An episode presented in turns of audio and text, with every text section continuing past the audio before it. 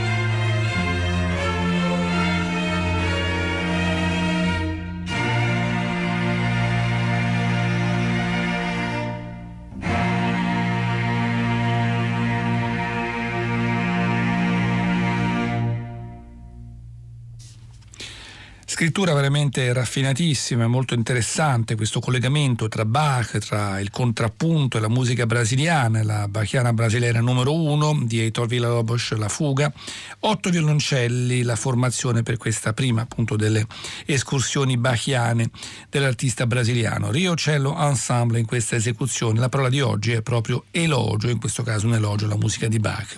Mentre il libro di oggi è un libro di Paolo Miorandi, che è psicoterapeuta e scrittore, ed è un libricino che esce per Exorma, si chiama Verso il Bianco, diario di viaggio sulle orme di Robert Walser, che è stato un poeta, uno scrittore svizzero di lingua tedesca, vissuto tra il 1878 e il 1956, è artista importante, visionario, che a un certo punto della sua vita cominciò a, ascoltare, a sentire voci, avere allucinazioni, egli stesso si fece appunto eh, ricoverare in un sanatorio e poi un giorno venne trovato morto in una via di montagna. Proprio in questo pomeriggio di Natale del 56, noi leggiamo dal libro di Paolo Miorandi, giunse una chiamata alla polizia della città di Herisau, nella Svizzera orientale. Due scolari avevano trovato il cadavere di un uomo morto in un campo di neve. Una donna che era salita a una fattoria vicina per fare visita ai genitori, preoccupata per l'inquieto abbaiare del cane, aveva chiesto ai ragazzi di andare a vedere se fosse successo qualcosa. I ragazzi avevano messo gli sci ai piedi e scesi per qualche centinaio di metri avevano veduto l'uomo disteso nella neve. Pensavamo avesse bevuto troppo, ha detto uno di loro qualche anno dopo nel corso di un'intervista. Poi, avvicinandoci, ci accorgemmo che era, che era, morto.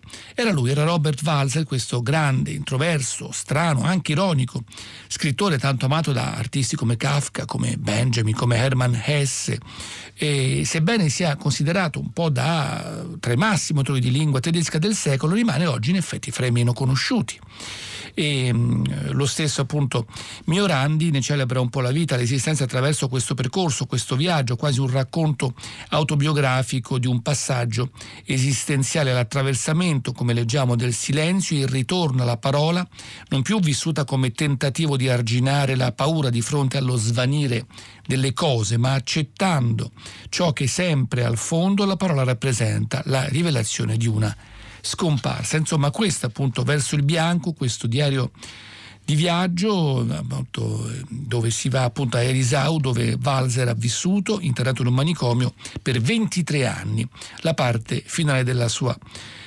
Questo pellegrinaggio, come lo stesso autore definisce, è una sfida e uno scavo. Paolo Miorandi procede dal capitolo 7, 7 sono le orme di Walser nella neve, al capitolo 1 che è l'ultimo, viaggiando a ritroso in una delle più profonde ed eccentriche esperienze letterarie del Novecento. Questo appunto verso il bianco e tra poco ne citiamo alcuno, ancora qualche passo.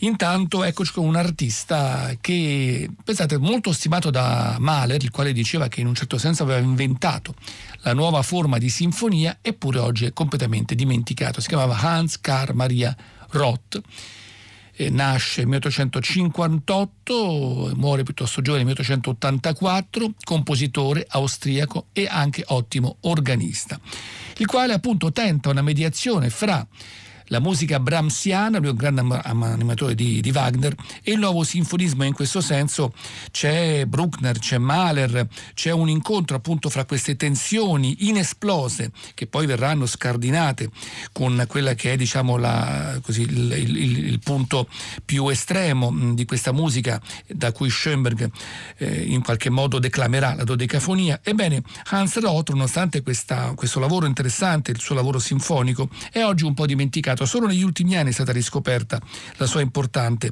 musica. Ascoltiamo un momento dalla suite Mi maggiore per orchestra. Questo è il movimento finale, orchestra filarmonica di Hagen con Anthony Hermus alla direzione.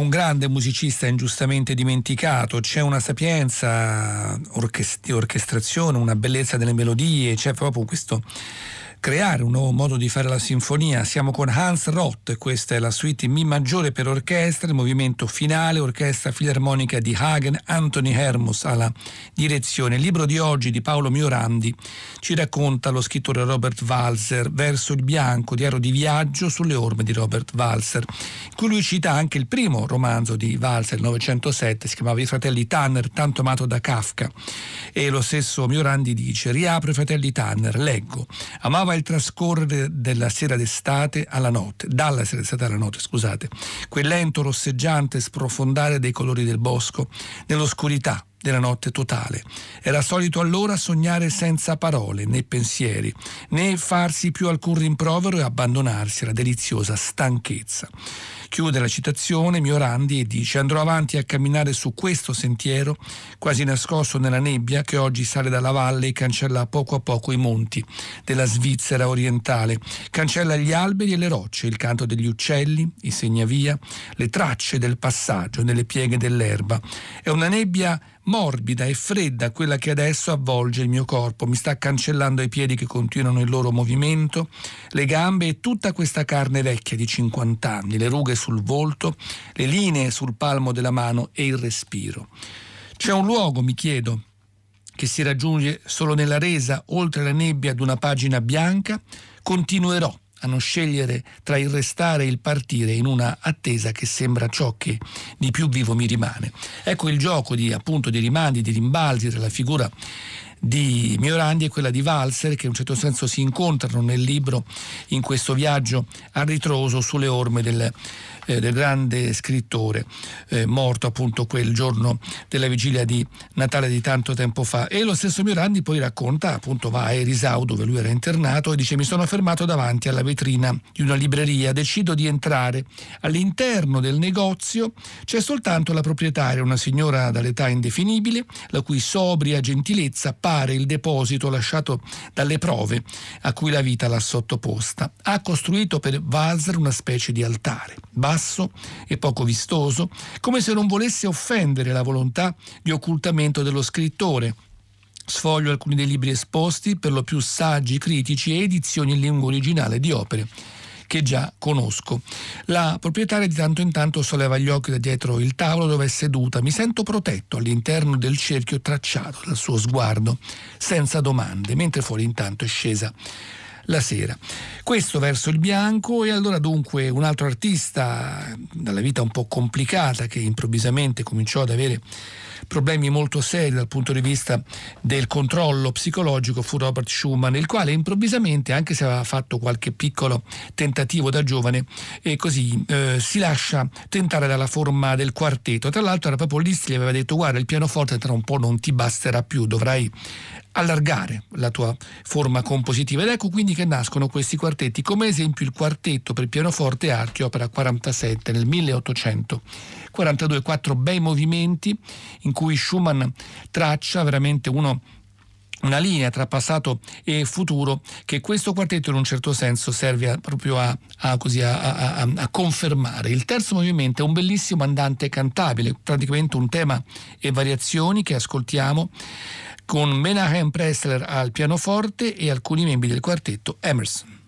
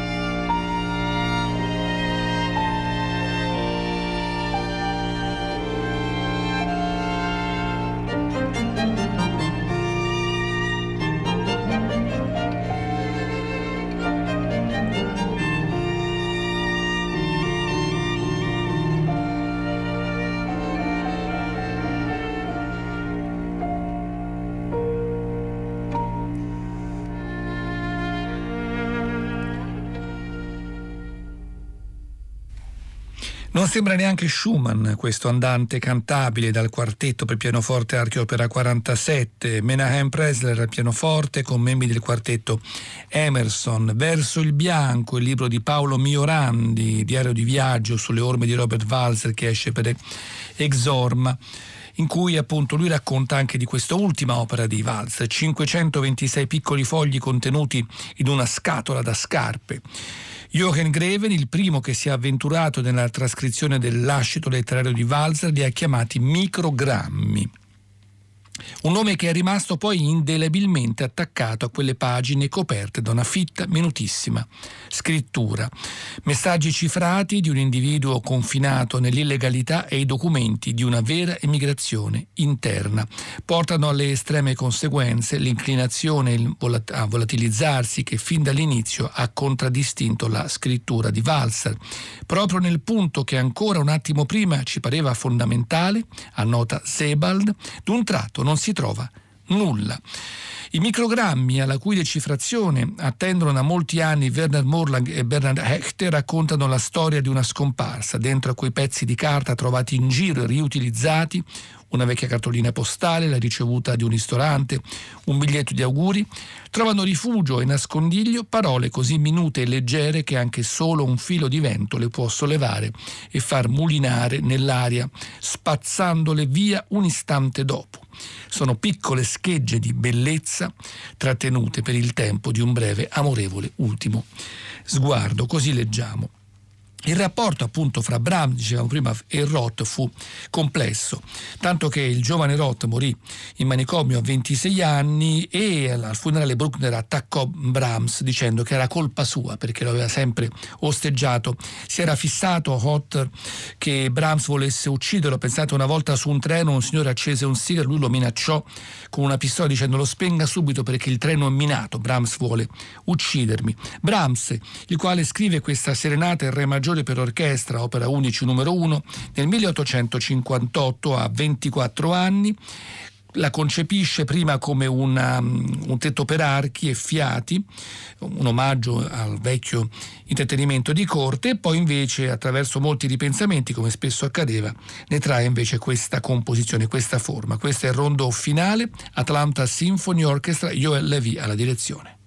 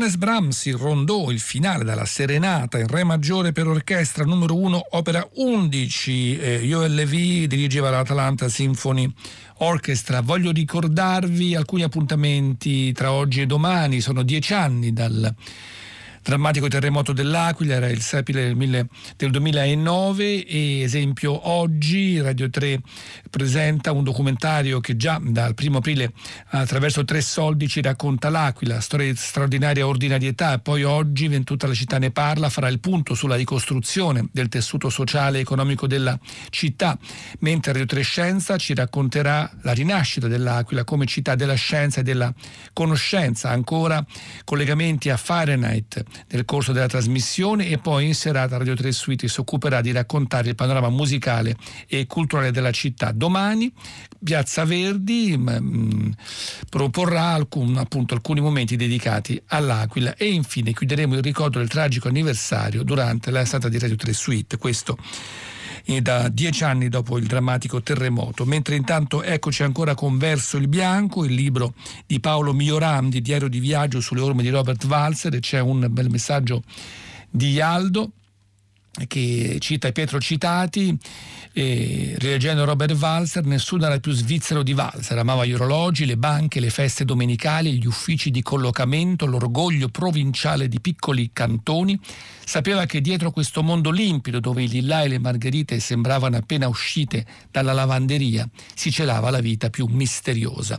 Walser appunto, che è ricordato in questo viaggio a ritroso, quasi una autobiografia dello stesso Paolo Miorandi attraverso l'immagine di Walser e ci venne raccontato in verso il bianco il libro che esce per Exorma. Mentre ecco un altro artista che ad un certo punto insomma ha cominciato ad avere qualche problema psicologico giovanissimo tanto che dovette lasciare il gruppo di cui era leader incontrastato, parliamo di Sid Barrett, il quale fondò appunto i Pink Floyd più di ormai eh, 50 anni fa. E personaggio singolare, stranissimo, che appena lasciato il gruppo comincia subito a lavorare a un disco come solista, un po' disordinato all'inizio ma lascia delle tracce che poi riprenderà un paio d'anni dopo e diventerà The Madcaps Love, e la risata appunto eh, del, del cappellaio matto. È un disco strano, particolare, giocato molto sul sulla mm, voce di Barrett e sull'intreccio di strumenti come chitarre, sintetizzatori, organi, batteria, basso, tutto comunque ben congegnato come quasi una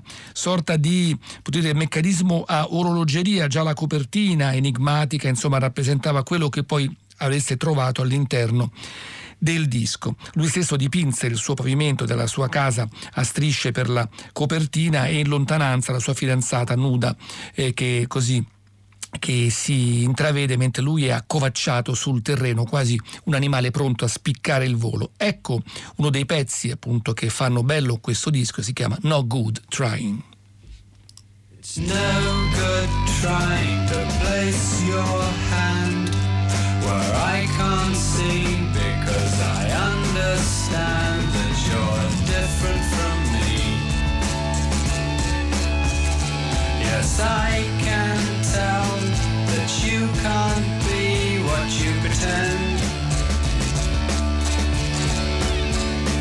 And you're rocking backwards and you're rocking the red and yellow mane of a stallion